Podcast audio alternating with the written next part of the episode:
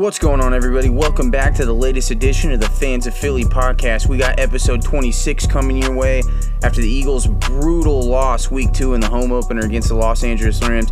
Me and James are here to break down that loss, talk everything from Carson Wentz, Doug Pederson, the defense, and Jim Schwartz. I really hope you guys enjoy this one.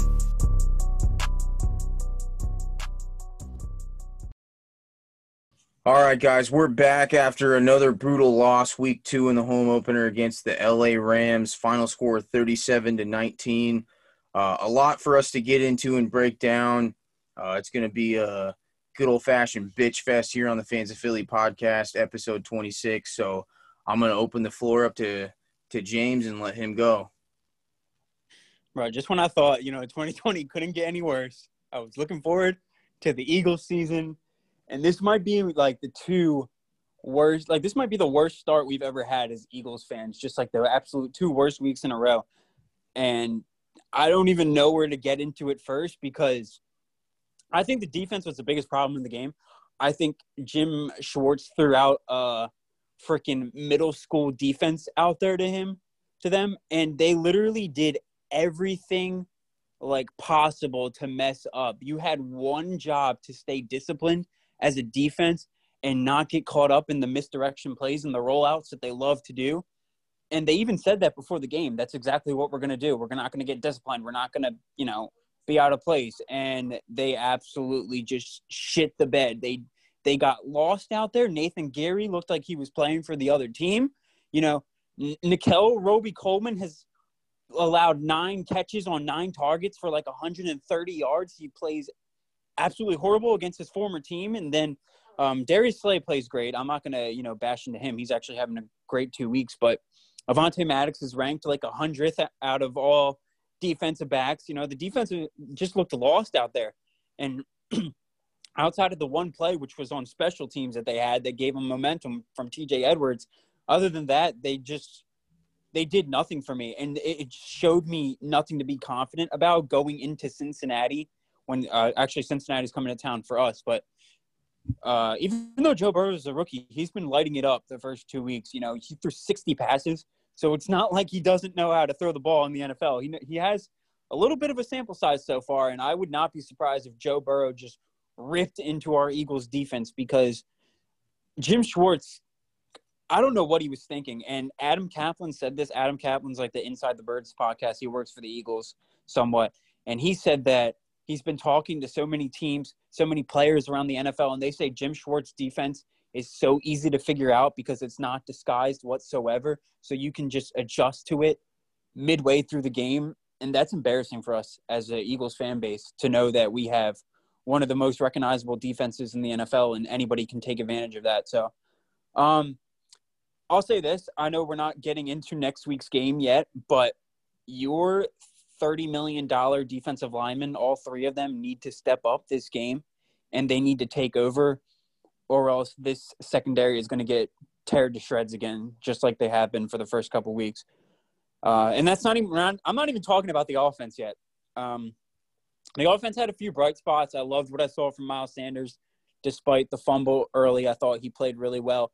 I think even though it was just one game, I saw a different Miles Sanders. You know, he didn't have that patience that he showed in this game. He didn't have that last year, and he hit the holes really well. He just looked like a different back to me. He looked a step up from what he was last year. I can see that he probably, you know, put a lot of time in this offseason to get better and get right. So I really liked what I saw from him. And the O line looked pretty good. It was great to have Lane Johnson back. I don't think we allowed any sacks to Aaron Donald, which is a huge plus for us. Um, but other than that, there wasn't much positivity to go around. Carson Wentz's mechanics look off. The play calling is questionable. Nobody can get open on the outside. It just looks like there's such a big disconnect. And in that interception that Carson threw to JJ Arcega-Whiteside, Arcega Whiteside was open for a split second, but it just looks like the timing was off. It just looks like there's a big, you know, lack of chemistry between the Eagles staff and the Eagles players on offense. I don't know what's going on, and I hope they figure it out soon because they just look really lackluster and you know there's just so much more we can go into but like i'm to give you your time to give your take so we can just bounce off of each other now yeah i think uh, the one thing i want to uh, talk about off of what you said, uh, the Adam Caplan quote. Um, I get that Jim Schwartz might have a predictable defense and stuff like this, and I think I had a debate with uh, another Eagles page earlier today about it because uh, he sent it to me, and um, like I said, I get it. He has a bad showing, 37 points, you know, blah blah blah. But um, I think since Jim's been here consistently, he's had um, coming into the season an 11th ranked defense uh, points wise.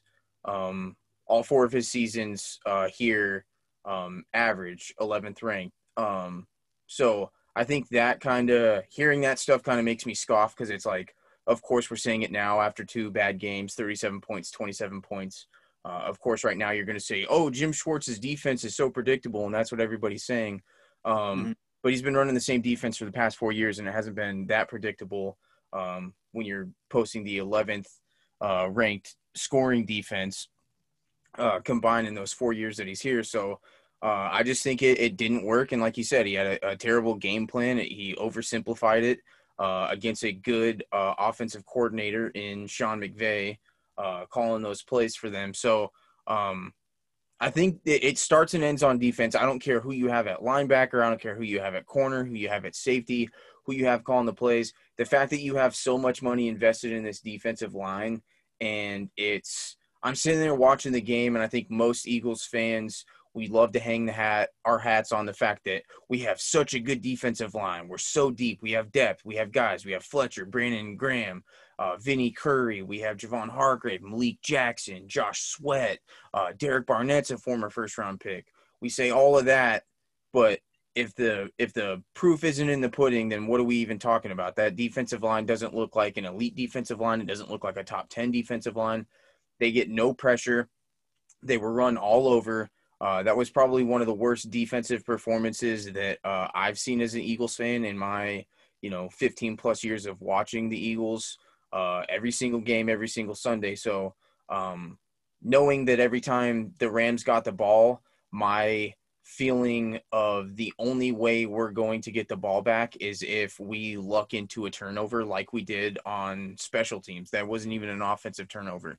Um, this game was uglier than it looked on the scoreboard, even though it looked super ugly on the scoreboard. We should have been beaten uh, much harder. That touchdown uh, that Miles got was kind of a, um, you know, gifted to us off of that fumble on special teams by Cup. But um, I don't like to hear that type of stuff um, because hindsight's always 2020. It's easy to come out and say that Jim Schwartz defense is predictable after a game that it looked predictable in. So, um, mm-hmm. you know, I, I trust Jim. He's a good defensive coordinator. Uh, he's got history in this league of being a good defensive coordinator. His defense is predicated on pass rush. He um, lives and dies by the pass rush. He's going to let these these teams go up and down the field, 20 between the 20 and the 20 and then he clamps down in the red zone, and that's where um, he relies on the pass rush to force teams to three or get turnovers. And uh, when the pass rush isn't there, then it kind of lets Jim scheme down. Uh, so I, I blame 50% Jim, 50% the uh, the defensive line because that's really such an important group, and it's really the lifeblood of the whole entire team. Uh, and the fact that those guys got next to nothing done on Sunday against the Rams against an, uh, an offensive line that doesn't have much name power. You have an old Andrew Whitworth. I mean, he's still a, a really good left tackle. Uh, Havenstein's a good uh, right tackle, and Austin Corbett's a good young right guard. But we're not talking about any Pro Bowlers on this offensive line. We're not talking about guys that uh, come up when we're talking about the All Pro teams. So super, super depressing that we weren't able to get uh, much going uh, up front with the defensive line. Um, like you said, there's so much to to talk about in this game that uh, we could talk about the defensive line for the whole hour. But switching to offense, I think, and it's going to sound stupid, I think going 0 and 2 in these games and it being is as um, horrific as it has been is going to be a big blessing in disguise. That's just my vision. That when um, when it's not working and it's this bad, that you're kind of forced to make a change. You're forced to readjust. You're forced to uh, tear it up and throw it away and start fresh. And I think Doug hasn't had that in his career um, this bad because normally when the team starts uh, petering off, it's midseason. and he's able to right the ship. The the schedule goes in his favor where he's playing four divisional teams, you know, blah blah blah, make it to the playoffs. But this offense is very stagnant. It's very short. It's very predictable. If you know, uh, if we're talking about predictability, it's definitely this offense where we're we're riding the tight ends in the middle of the field, and once they cover that up, um, the, this running game doesn't seem like uh, a running game that's going to break off big long runs, and you have nothing outside. So the offense definitely needs to be uh, revamped, and I'm glad that uh, these two horrific weeks are probably going to be what jumpstarts that. Yeah, I, I mean, I hope so. I really hope that it's going to be a blessing in disguise for us because at this point, it's make or break. You either make a change, and this is a whole new season for us, or this 0 and 2 just gets absolutely worse, and we haven't even seen the most horrific part of it. Those are the only two things I can see happening right now. But I think it's more likely that we make a change and are able to turn the season around. That's what my thought process is too. And going back to just what you said about the defensive line, they do need to step up because there's so much money invested into that, and they haven't done absolutely nothing.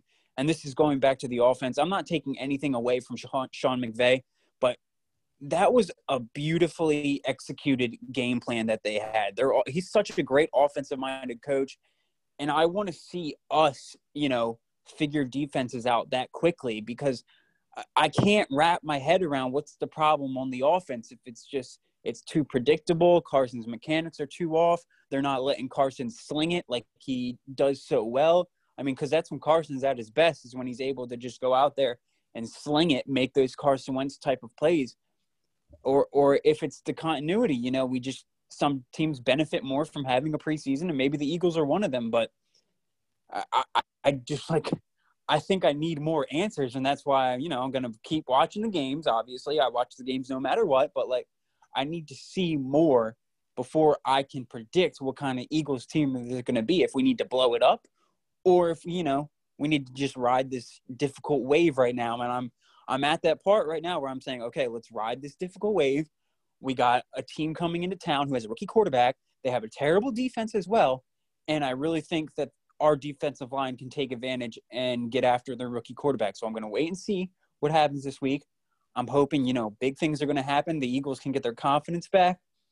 And maybe we go into San Francisco and we take advantage of a team in the 49ers who's really banged up and beaten up right now, and it can be a whole new season. Yeah, I agree with you there. Um, a lot's going to be telling uh, after this week uh, against Cincinnati. I think one point that I want to talk about um, with mentioning the the offense being predictable – could could we agree that maybe the the offense being predictable might be why we're seeing um they, I don't want to say a decline because I'm I'm not the type to overreact and we're talking about two games, but maybe why Zach's having a slow start. Um, is it because defenses know what the routes he's going to run, where he's lining up, what they're going to see?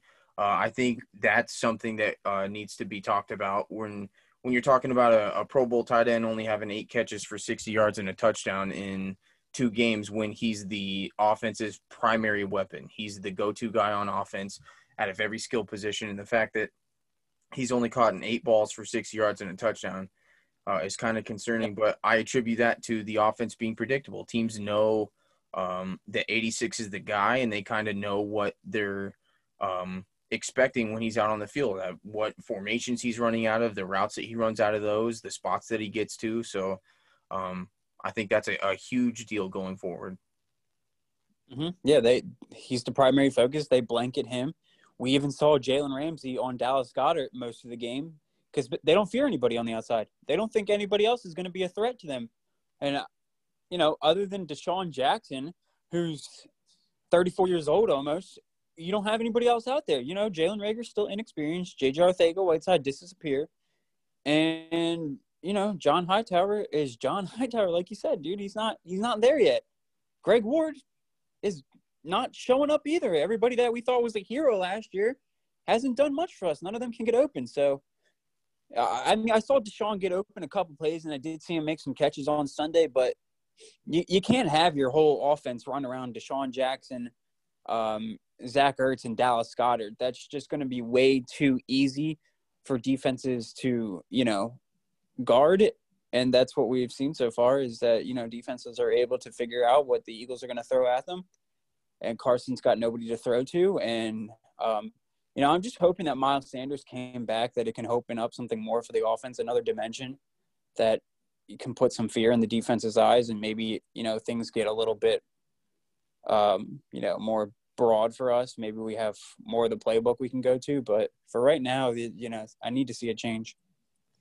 Yeah, I think that this 0-2 start the in the style that it has been um, will force uh, some type of change in Doug's philosophy and the way he calls the game, and also in uh, Jim's style. He has to understand uh, if if these guys up front are getting the pressure, um, then this defense falls apart. That's just what it is. If the if the front four uh, on their own without any uh, blitzing aren't getting to the quarterback, then there's no hope for this defense to stop anybody. And that's what you saw against the Rams.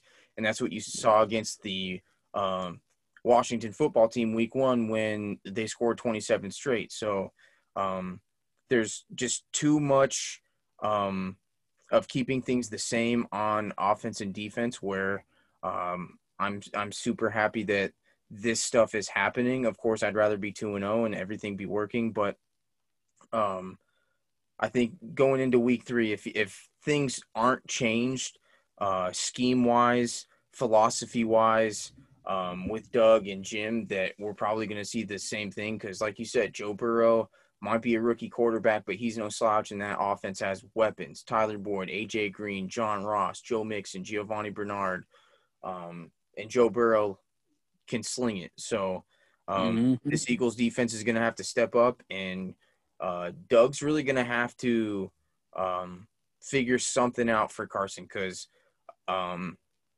it's just it's not working, and I don't think it's one thing. I think it's a multitude of things. I don't think it's Carson's fault. I don't think it's Carson's mechanics' fault. I don't think it's Hero Ball's fault. I don't think it's um, the lack of running game's fault. I think it's all of that stuff. I think there's so many factors into why it's not working. It's not just one thing.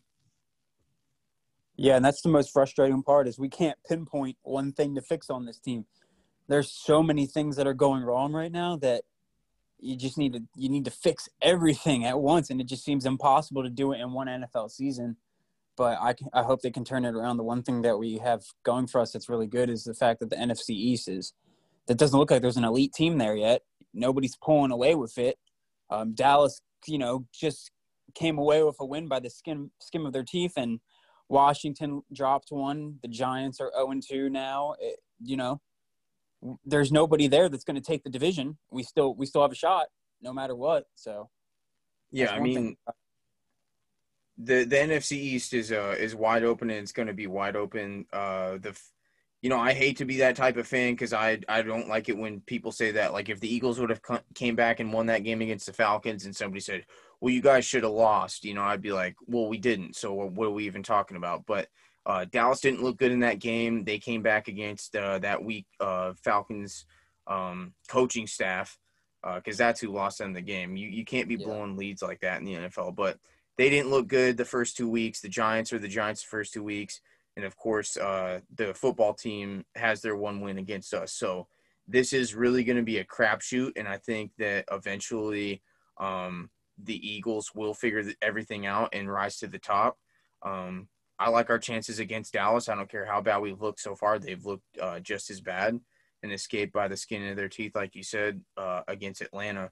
But one thing I do want to talk about and spend some time is Carson Wentz. I think we're both believers in Carson. We both just understand he's having a few bad games.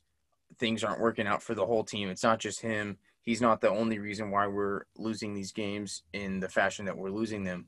Um, Lane Johnson had his interview today, and one thing that I loved to hear was what he said um, about Carson being under fire. He said uh, he doesn't blink, he doesn't flinch, um, and that's I love hearing that about Carson because when when you're under this type of scrutiny from the fans and beat writers and analysts and all that type of stuff, whether you get on camera and you say, "Oh, I don't pay attention, I don't listen," you hear it, you see it some type of way, like you know what's going on, you know what's being said about you. Um, mm-hmm. And then that bogus rumor that came out from Sal Paolantonio that said Carson, the only time anybody interacted with Carson on the sidelines was when he went up to talk to him or ask for the iPad. It's like, man, I just can't stand those types of reports and rumors that come out when things aren't good just to further, um, you know, divide the team and stuff like that. There's not a single guy in that locker room that thinks, oh, this is all Carson's fault. And um, not to be all over the place, but you hear Jalen Mills in his interview today we got leaders up and down this this team from Rodney to Lane to me, Brandon Graham, Fletcher Cox, Carson's a leader, Jason Kelce's a leader. Well, let's why are we forgetting about Jason Peters? Like there's so many people on this team that are big time leaders of a football team, and you're gonna sit there and tell me that Carson would come off the field and everybody would ignore him? No, give me a break. Yeah, no, I'm a 100% with you. I, I think that, you know, Carson is taking this really well. You know, even though he's saying the things that are really annoying people when he says, I got to do better, I own to that, and things like that. I, uh, I have no question about his leadership. I know he's going to come back out there and he's going to do his best and he's going to try to lead this team to victory. And I think the guys all rally behind him as well. I think they'll get it turned around it's just it's really frustrating for me right now because I just don't know what's going on. It's just like there's so many questions that I have about this team, and one of them's the play calling. Who's calling the plays? Because I don't even know anymore. Is this Carson's team? Is he the one designing these plays? Is that what Doug's doing? Is he's giving Carson the plays he wants to call, or is Doug the play caller? Because I absolutely have no clue anymore. I thought Doug was this genius and this great play caller, but now I'm hearing that maybe Carson's calling the plays. Maybe he's the one making the decisions out there. And if Carson throws for two interceptions and not five touchdowns, then that's Carson's fault. You know, maybe he needs to listen to Doug more or a play caller. And you know what? Or maybe it's Doug, Doug calling the plays. And Doug's the one that's putting Carson in this position. I, I don't know. And, you know, that's the kind of clarity I want. You know, when things are going good, there's no questions. But when things are going bad, everybody wants to know why. Yeah, I think um, one thing that's always been a uh, a mystery for a lot of Eagles fans um, is who calls the plays. Uh, a lot of people romanticize uh, Frank Reich being here, and they hated uh, Mike Groh. If you have any problem with the offense, it starts and ends with Doug. Doug's called the play since 2016. He's the team's offensive coordinator. Uh, I understand that most football fans have the the casual belief that the defensive coordinator calls plays for the defense and the offensive coordinator is there to call plays for the offense. That's how it is for some teams, but a lot of times, especially in today's NFL, if an offensive coach is hired to, you know, be the head coach of a football team, he wants to continue to call plays. That's what got him there, and he wants to call his offense. And Doug um, is that guy. Doug's been calling plays since 2016. It's been his offense. Um, and people were like, well, then why did it change when Frank Reich left? Well, because Doug's been calling the same stuff since 2016. That's why um, it looks like it changed, is because nothing has changed. Doug's been calling the same stuff since 2016, the same route concepts, the same formations, the same um, run fits, the same stuff is coming from uh, in 2020 that you've seen in 2016. So um, the offense starts and ends with Doug. It doesn't really matter um, who his offensive coordinator is, he's going to be the one calling plays, and that's just how it's been since he's been here. Yeah, and them too. They get, have to get in a room. The whole coaching staff, the whole offense needs to get into a room because the first two weeks, not good. We know Carson Wentz has the talent. We know the type of player he can be, and for him to have you know the worst passing grade, being sacked eight times, having four interceptions, you know, a 64 passer rating. That's not him. That's not Carson Wentz. We all know that. We saw what Carson Wentz can be. And I'm sick and tired of people saying, well, you're finding out what kind of quarterback he is. No, it's not. We know he's an MVP, elite caliber talent. We know he can do these things. He led the he led us to the playoffs less than a year ago with nobody. You know, he literally had he was throwing the fourth string tight ends and, uh, as wide receivers. They were playing wide receiver. So the fact that fans can think that this just disappears overnight and says, "Oh, well, now we finally get to see how Carson Wentz really plays." No, that's not. It's not even remotely close to the type of player he is. And if you think throwing out Jalen Hurts is going to work even better, Jalen Hurts is going to get destroyed out there. Now, it, it, it wouldn't even be close So, you know, th- they need to get on the same page because this is going to get a lot worse before it gets better if you don't get a hold of this thing really fast. Uh, and um, it, you, when you get the Bengals coming into town, that's the perfect opportunity for you to finally grab a game where you can boost your confidence, get Carson's self esteem back up, and build some rhythm because that's what I think this offense is lacking the most is just they have no rhythm. They're getting beat on first and second down before it even starts, and then they're thrown into a third and long situation. And Carson tries to do something with nothing, and sometimes it'll, you know, get into a mistake or nobody's open and he'll have to throw it away. Whatever the case is, you just need to you all need to be on the same page. You need to play better. That, that's as simple as it is.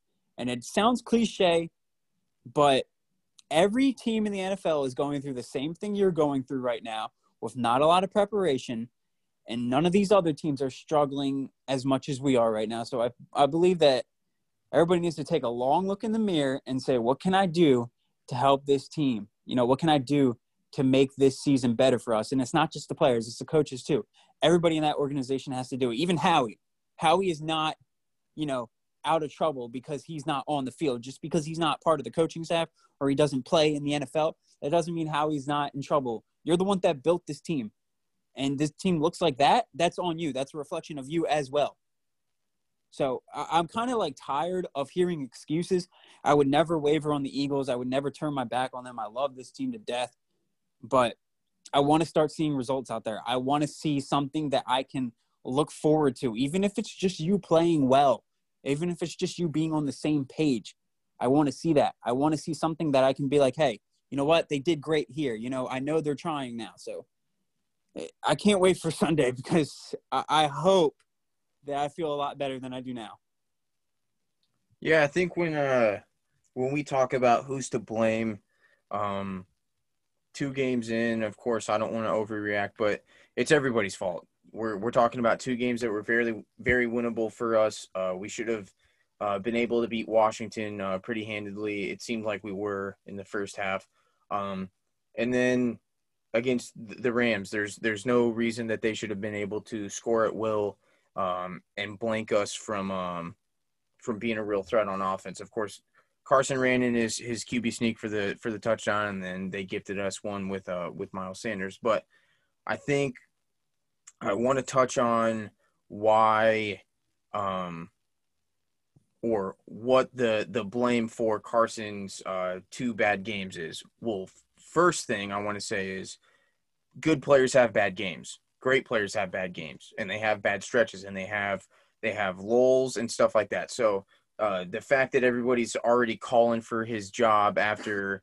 uh, what he did for us in 2019 with Scrubs uh, is kind of laughable. Uh, I think it just I don't know if it's if it's all fan bases or if it's just um, if this is unique to to Eagles fans and Philly fans of, of all sports that um, you're you're literally just turning on a dime and if things aren't 100% great then you uh, want to bitch and moan and complain about things. The fact that um, this team has been to the Super Bowl playoffs, playoffs uh, in the past three seasons.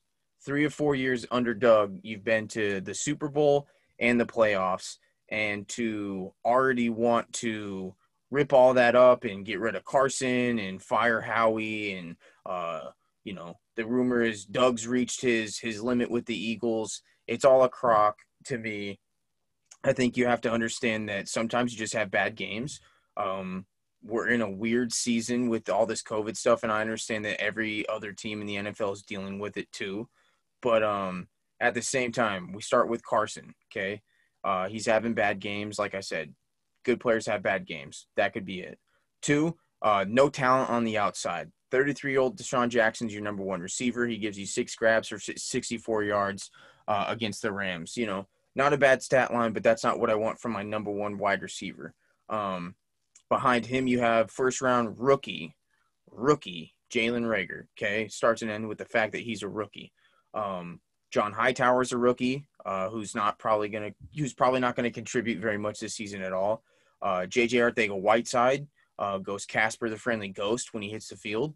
Uh, he's not able to get open, and I'm not watching um, the tape as um, as much as I should. But I don't know if the fact that JJ is um, not getting involved is because he's not getting open on his own, or because it's there's nothing um, there's nothing schemed for him. There's no plays drawn up for for JJ. I know uh, Doug said on the touchdown to to Ertz in Week One that was actually drawn up for JJ. It just it just didn't go that way. So um, whether his success is because uh, he's not getting open or the fact that uh, there's nothing really in the playbook for him.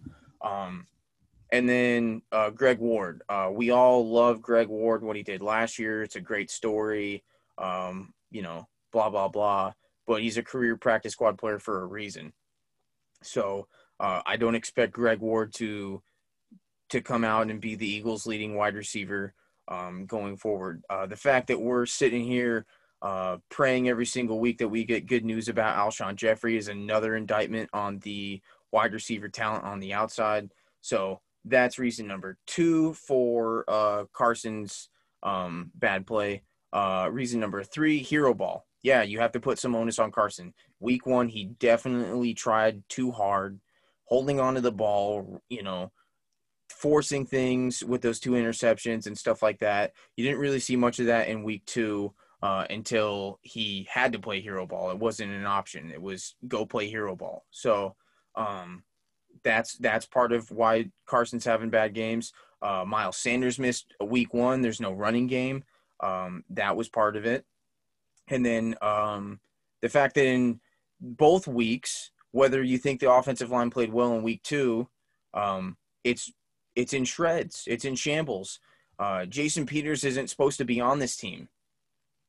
Number one, and then Jason Peters isn't supposed to be playing left tackle for number two. The fact that you lose Brandon Brooks, so you bring in Peters, then you lose Dillard, so you move Peters over to left guard. Then Lane Johnson doesn't play week one. He comes back at less than 100% for week two. Um, then you lose Isaac Seumalo for a few weeks. We're going into we're going into week three against the Cincinnati Bengals with the non-projected left tackle, left guard, and right guard. So you're missing three people from uh, your starting offensive line, and and that's a factor in Carson's performance. So there's just so many different reasons why I think Carson's not performing, um, and all of those reasons I'm hitting on before I get to he's just not a good QB anymore. Yeah, uh, you know, one of the best things about being an Eagles fan is we overreact like crazy and I mean one of the worst and best things is like how much knowledge we have in the game. Um, I think we take this very seriously, but I'm glad you brought up the bigger picture that how you know we've been in the Super Bowl, we've been in the playoffs the past four years or three years, and it's not just because two games. You don't just blow everything up. You don't get rid of everything. You don't make these drastic changes yet because you're having an 0 2 start to this 2020 drama filled season with COVID and everything like that. You know, it, just wait and see. Be patient with it. Um, Carson Wentz and Doug Pederson didn't just become the worst coach and quarterback duo in the NFL over the past year. It's it's not like that. So yeah, I think we just had to factor everything in a little bit more and notice, like you said, that we have offensive linemen out there that weren't even supposed to be playing and everything's going to be off for, for a little bit. And I think, you know, I think we're going to benefit from having more time and getting through the season. I think we'll start to pick it up. I think the offense will look better, a lot better when it's week five, week six, week seven, going into that stretch of the NFL season when you're making a playoff run, when you're fighting for different positions. I think that's a that's when the Eagles are going to finally hit their stride. So, you know, we just got to, you know, buckle down, stay patient, it's going to be a long season, but that's the good thing. It's a long season. You know, we got time. We can still make a run at the NFC East, and there's three playoff teams in the wild card this year. So even if the NFC East doesn't work out, which I can't see why it won't, it's it's god awful. Nobody's nobody's going to pull away with it. But you know, we there's still it's still there for us. We can still make something happen with this. And I'm not saying the Eagles are going to go on to win the Super Bowl because I don't believe they have that star power yet, but to just blow everything up on this team and not find something to build off of is just completely outrageous.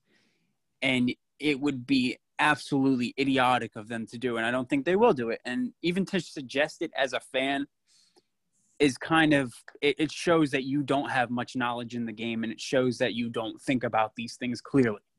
Yeah, we get it. We're frustrated. Yes, we want something different to happen.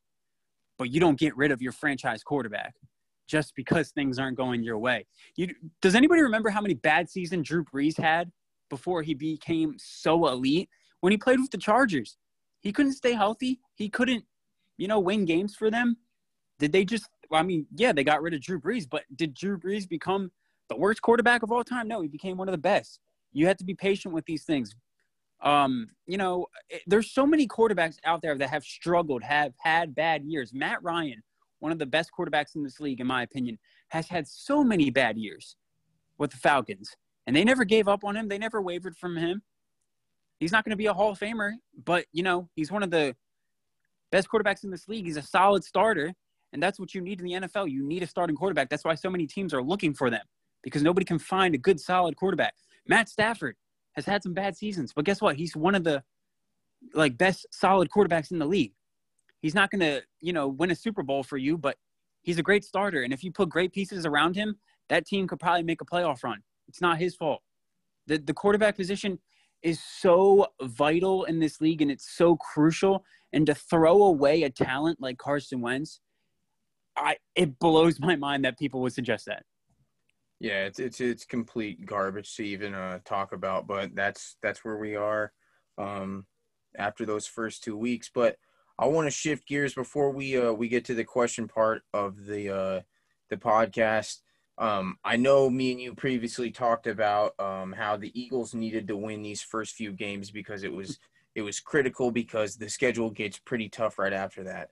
I'm here to say that if we're able to uh, play uh, the Bengals the way I think we all envision that we can, uh, they were the worst team in the league last year for a reason, and um, outside of Joe Burrow, I don't think they got that much better. But um, if this if this Bengals game truly is a tune-up game and they kind of get everything on track and they get um, some confidence back in the offense and the defense and get some guys going, um, the next week when you have to fly across country to play the San Francisco 49ers, um, with what happened to them against the Jets, I don't think I'm I'm nervous about that game. I don't go into that game thinking, "Oh, this is automatic L." Uh, I don't think we have a chance. Any of those types of things. When you have their starting quarterbacks injured, right? He he'll probably play against us in week four, but with a high ankle sprain, you know he's going to be compromised at some point. Raheem Mostert's hurt. Uh, Tevin Coleman is hurt. George Kittle is hurt.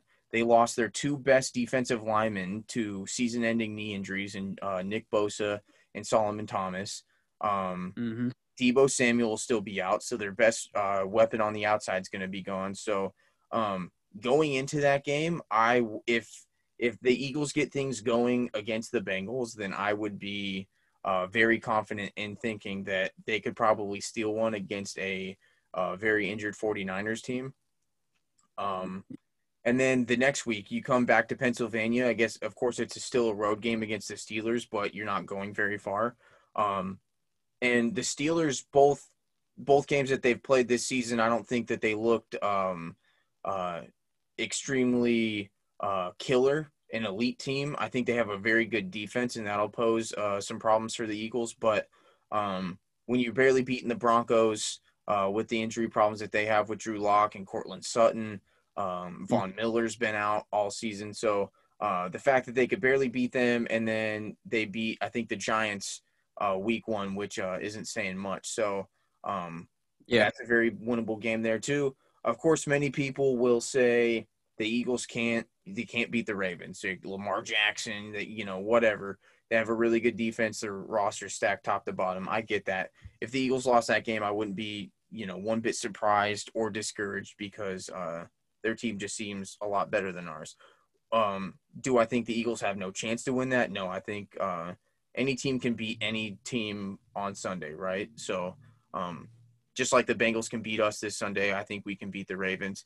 And then I think that's when you kind of get into the crapshoot of our schedule that if we have some good wins, um, after that that Ravens game. We're talking about Thursday against the Giants and then Sunday night football against the Cowboys before our bye week. I think that's where you'll kind of see a shift in this team where they can kind of make a run at the playoffs where we play some good teams, but teams that we've had success against in the past and um, some winnable games in my opinion. So uh, optimism super high for me still at this point in the year.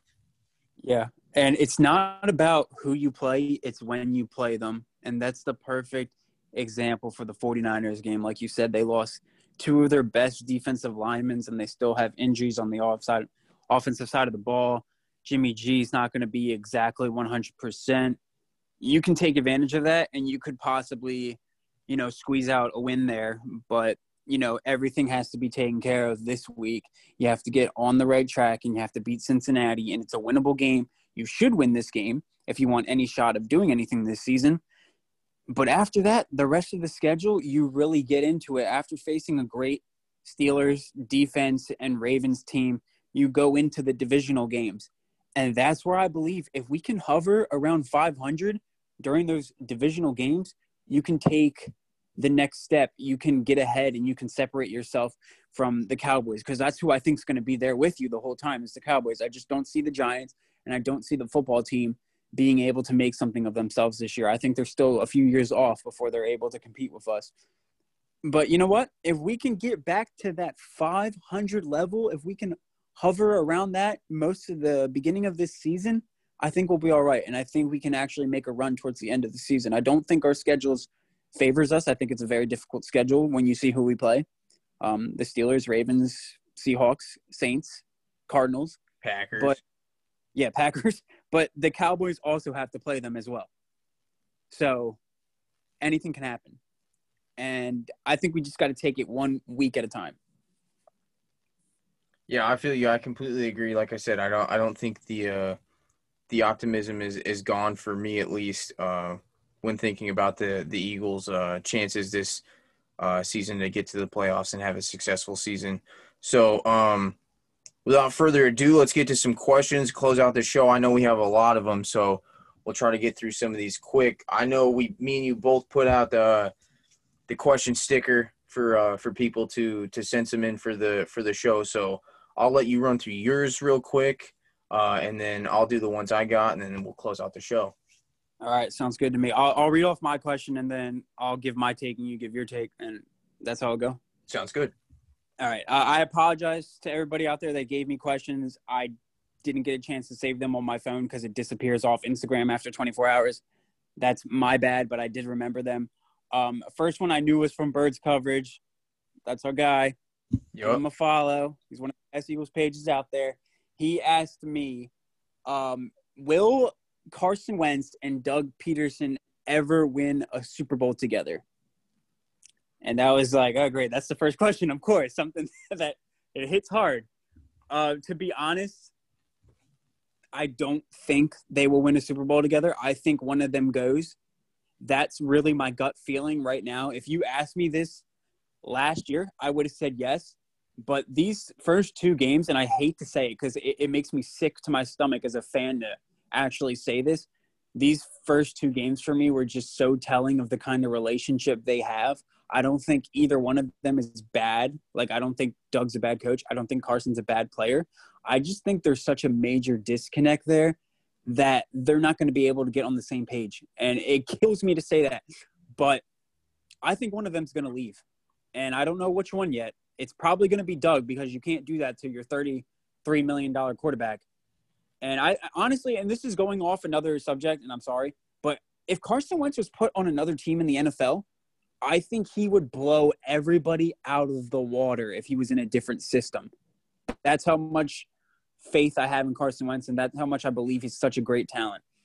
And my next question oh, no, actually, go ahead. You answer this one because I want to hear what you think. Um, I think, of course, nobody thinks, nobody wants to hear me say yeah, but yes, I do. I think um, the fact that Carson, um, and like I've said on, on previous podcasts and to you pre-show, post-show, um, what makes me believe in guys is if I could see them do it, right?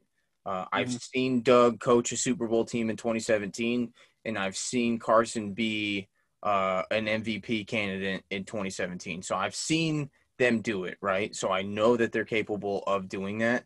So my answer remains yes. I think if you get the right parts and in the right year, um, you can make it happen. I just don't think that Eagles can ex- the Eagles fans can accept, um, expect that to happen um, this year, probably even next year. I think when you talk about teams like the Chiefs and the the Ravens and uh, the Saints and the Packers and uh, even Seattle, just because of how good Russell is, those guys being so loaded and such good teams.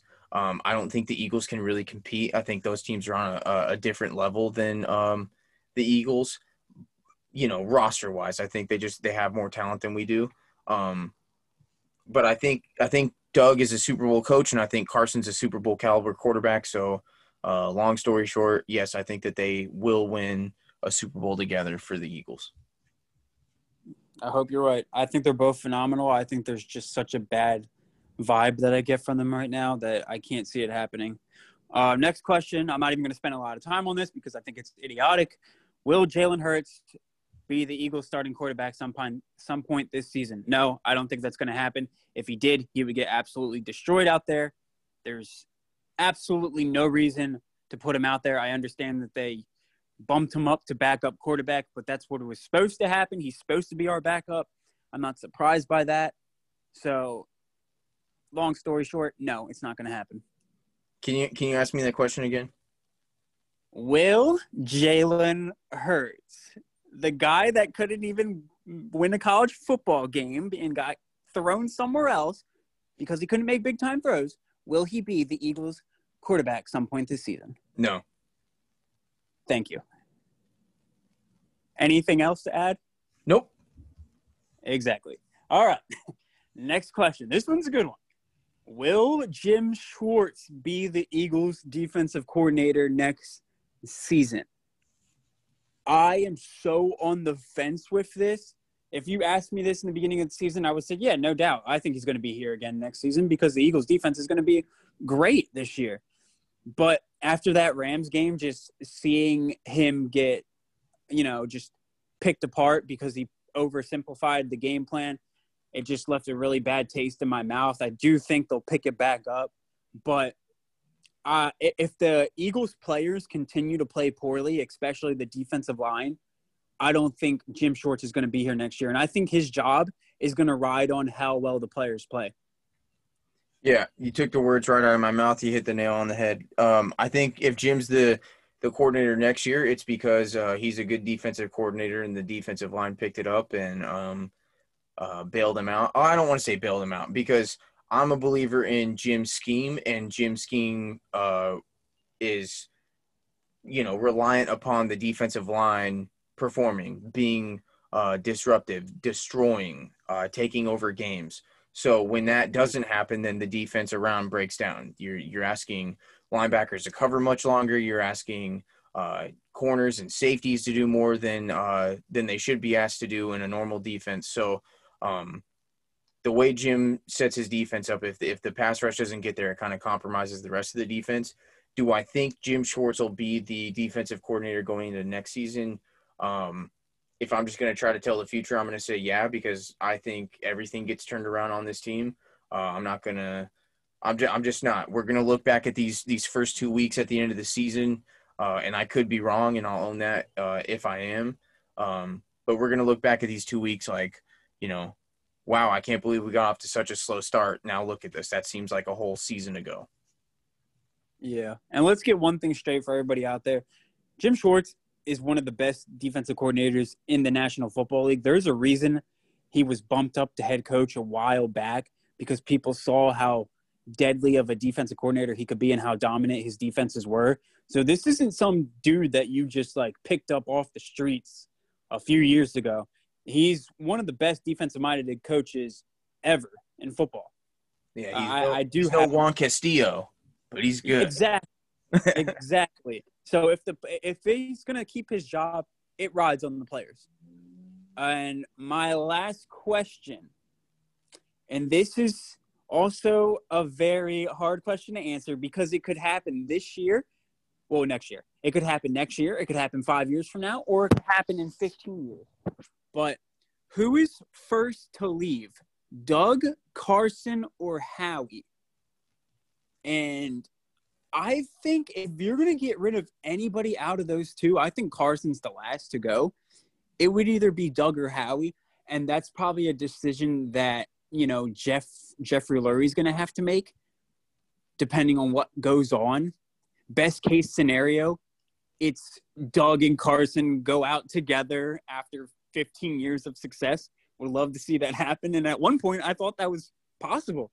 I thought they were going to ride out like, you know, Brady and Belichick, obviously, something bad happened to them in the end. Brady moved, but you know, I thought they were going to have that type of run together, that long 15 year journey where they just dominated the league. At one point, I thought that was possible, but at this point right now, what I'm thinking in my head is if there continues to be a, this huge disconnect, it seems like Doug would get pushed out first just because Carson's on this huge contract and there's this stigma around the NFL that it's easier to replace coaches than it is to replace, you know, transcendent talent.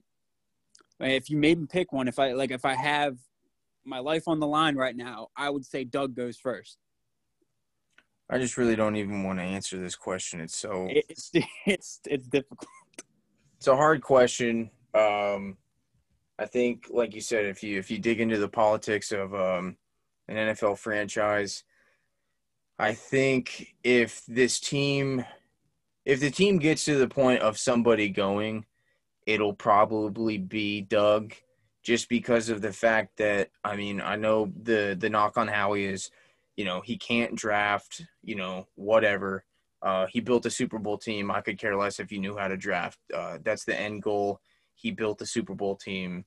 Um, so I could I I want him to be able to draft well, but at the end of the day, I could care less. You know how you do it. I care about the results. Um, three trips to the playoffs the past three years and a Super Bowl. So uh, the man knows how to build a football team.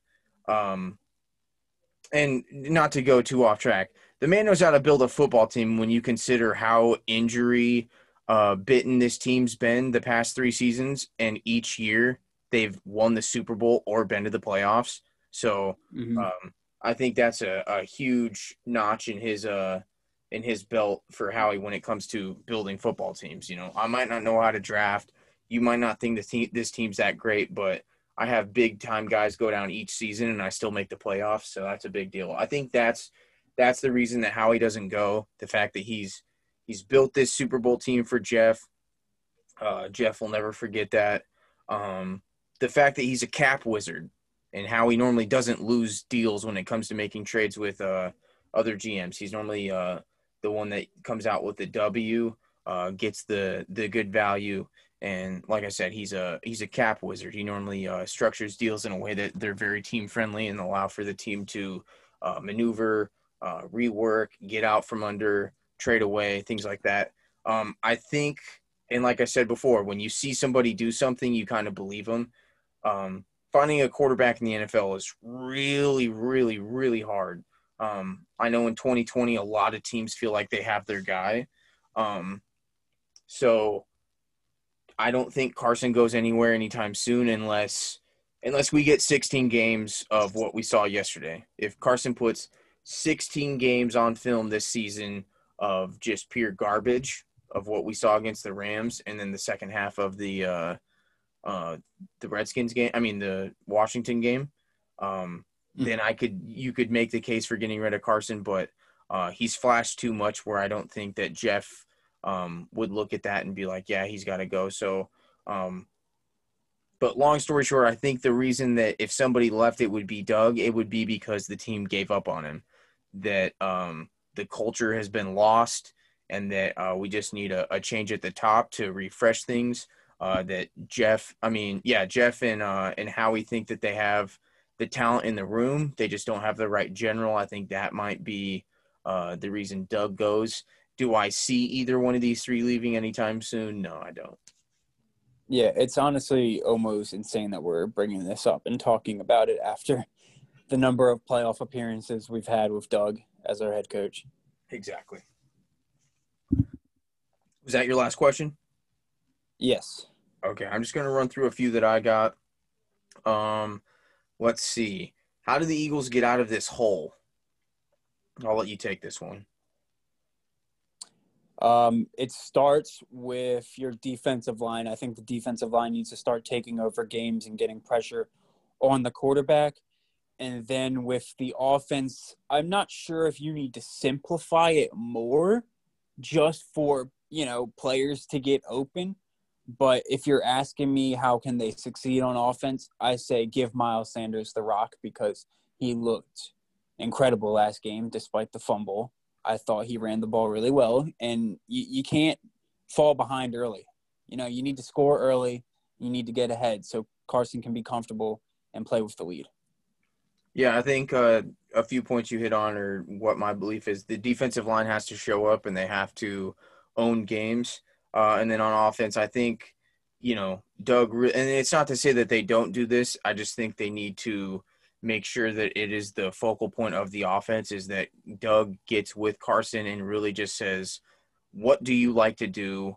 Um, I know being with them for, you know, going into Carson's fifth year, this is, you know, he's not asking these questions for the first time, but really catering the offense to Carson's strengths and not playing uh, with your ego as a head coach, as an offensive coach, saying that this is my system, this is my offense, and it works, and forcing mm-hmm. Carson to operate under it kind of going to Carson and saying we have to really uh, figure out um, what gels between what I like to do as an offensive play caller and what your strengths are.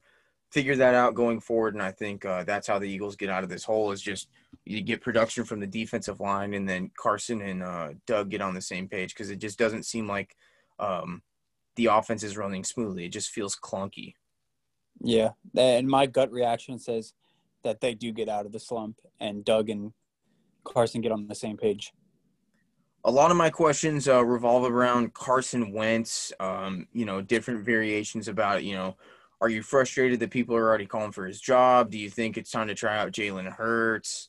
You know, those different types of things. I think we both talked about Carson enough in in the in the show to not have to deal with these ones. We both are believers in Carson. We just you know a few bad games um, a lot of context to throw into that. So um, I think the listeners know where we stand when it comes to that. Um, should the Eagles look to re-sign Nigel Bradham? Um, my quick answer is no. I don't think signing Nigel Bradham or any other street free agent at linebacker is going to fix the Eagles' problems. Uh, me and James both, I think, believe that uh, the the problems on defense are the fact that you're not getting a pass rush. It just starts and ends there. Yeah, I, I did. I didn't like what I saw from Nathan Gerry, however, but you're right. It does start up front with the defensive line. And one more thing I'm going to add I love Malcolm Jenkins to death. He's one of the best Eagles of all time. But you saw last night, he lost a step. He looks slower. He got burnt a lot. And that's kind of why the Eagles, you know, moved on from him because they thought he couldn't play off to play up to that caliber anymore. And it's not like what we have on the field is better right now, but the Eagles did make an effort to get this defense better, to get it younger, and to get it faster. And I, I really just do think that they need the reps and they need to be put in a better position. Yeah, they, so those are the only questions I got. A lot of them were uh, Carson uh, based, so I don't want to get into those. We kind of talked about Carson a lot in this uh, this podcast episode, but I think my uh my parting comments will be to you know any Eagles fan that listens to to this podcast or follows me and James on Instagram. Um, just stay calm, be patient, understand that um, you have a lot of talent on this roster and a lot of good leaders on this coaching staff that uh, I believe they will figure it out and they will uh, turn the corner. Um, and don't don't flip flop and give up that easy. You know, stay the course, uh, ride or die with your team. Uh, it's a rocky start, but that's why the the season's 16 games long and not two. Yeah, I, I mean I couldn't agree more with you. I get why they're so frustrated. It's because it's Carson's fifth season, and you'd like to see more answers than questions. But you know, Carson has never looked this bad in his career. There's something going on in there where the the fact that him and Doug are not on the same page right now, or him or the offensive players are not on the same page right now. And I really trust Doug and Carson both as players and coaches to get the job done, to get in the room, figure out what we need to do to succeed on the field, and I think they're going to get it done. It just it starts with Sunday. You know, you put your best foot forward, and you go out there and you play your best. But I'm sick and tired of seeing these fans just go back and forth with Carson MVP season to oh put in Jalen Hurts. We look terrible. You know, that's how the NFL is. Some weeks you look bad, some some weeks you look good. So something you said kind of uh, piqued my interest.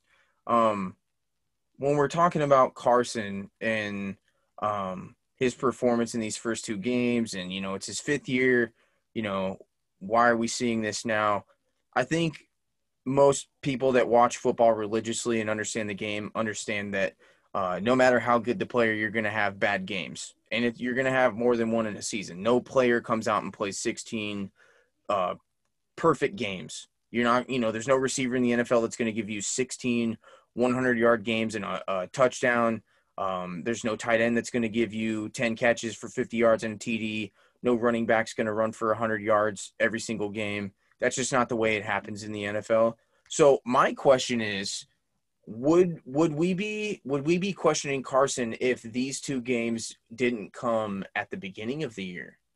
What if what if Carson had two really good games, three good games, right? Let's say he started the season three brilliant games, uh, a couple games at 300 yards passing, the other one with maybe 250. You know, after three games, he's sitting at you know eight touchdowns to two picks, and then mm-hmm. he has two bad games. Are we sit? Are we all sitting here saying Carson's toast? Throwing Jalen Hurts. He's not a franchise quarterback. What's going on? We need to move on from this guy. I'm going to sit there and say that I would bet my life that nobody would say anything like that. Oh, he's just having no. a couple bad games against a couple good teams. And whether you think that the Washington football team or the LA Rams are a good team, that's irrelevant. The fact that they're they're happening at the the beginning of the season and you're just going off of the only two things that you've seen is a knee jerk reaction, and that's why I can't stand it. Exactly. Yeah, I think you're right. I think you're 100% correct. In 2017, right? When we won the Super Bowl, when Carson had his, you know, his brilliant um, NFL season, um, there wasn't many losses, right? Where you know we kind of drummed teams, and then even when Carson got hurt, we kind of had everything wrapped up, and um, mm. we weren't really um, worried about winning and losing games, even with Nick Foles. Um, but there was uh, the game. I think we all remember uh, destroying the Bears 31 to 3. Uh, I think it was, you know, week 10, 11, 12, something like that in the middle of the season. And then what happens, right? We go to uh, we go to Seattle. You guys remember that game where Carson rolls out to the right and he's getting drugged yeah. down, flings it to Nelson, one of Carson's career uh, highlights, correct? Yeah. Carson's stat line that game. 350 yards, touchdown, a pick, 86.2 rating, right? So, you know, not a terrible game, from your starting quarterback, but you lost the game. Nothing got done on offense. Did anybody come out after that and say, bench Carson, this is, he can't do that. He's not a franchise QB. No, you kind of just went, oh, one bad game, right? Mm-hmm. We've seen him prove, we've seen him doing this all week. I mean, all year, Tw- 12 weeks of him playing brilliant football. He just had one bad game. No big deal, right? then the next game, he gets injured and goes down for the season, right? So are we are we having the same conversation if this isn't week one and two? If it's maybe five and six, probably not. So that's why I just I could care less for any type of slander of Carson Wentz. He's still the franchise. Yeah, my last comment is going to be that the typical Eagles fan is always that person that's going to think the grass is greener on the other side, and it's not always true.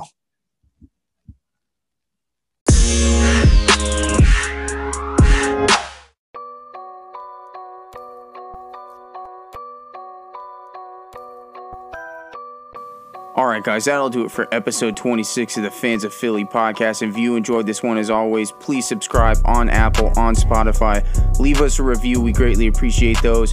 Don't forget to follow me and James on Instagram at Fresh Prince of Philly, at Eagles Fans. That's where you'll find any update for the podcast, as well as a bunch of dope Eagles content and news. We will see you guys either Friday or Saturday for the Cincinnati preview podcast. Until then, go Birds!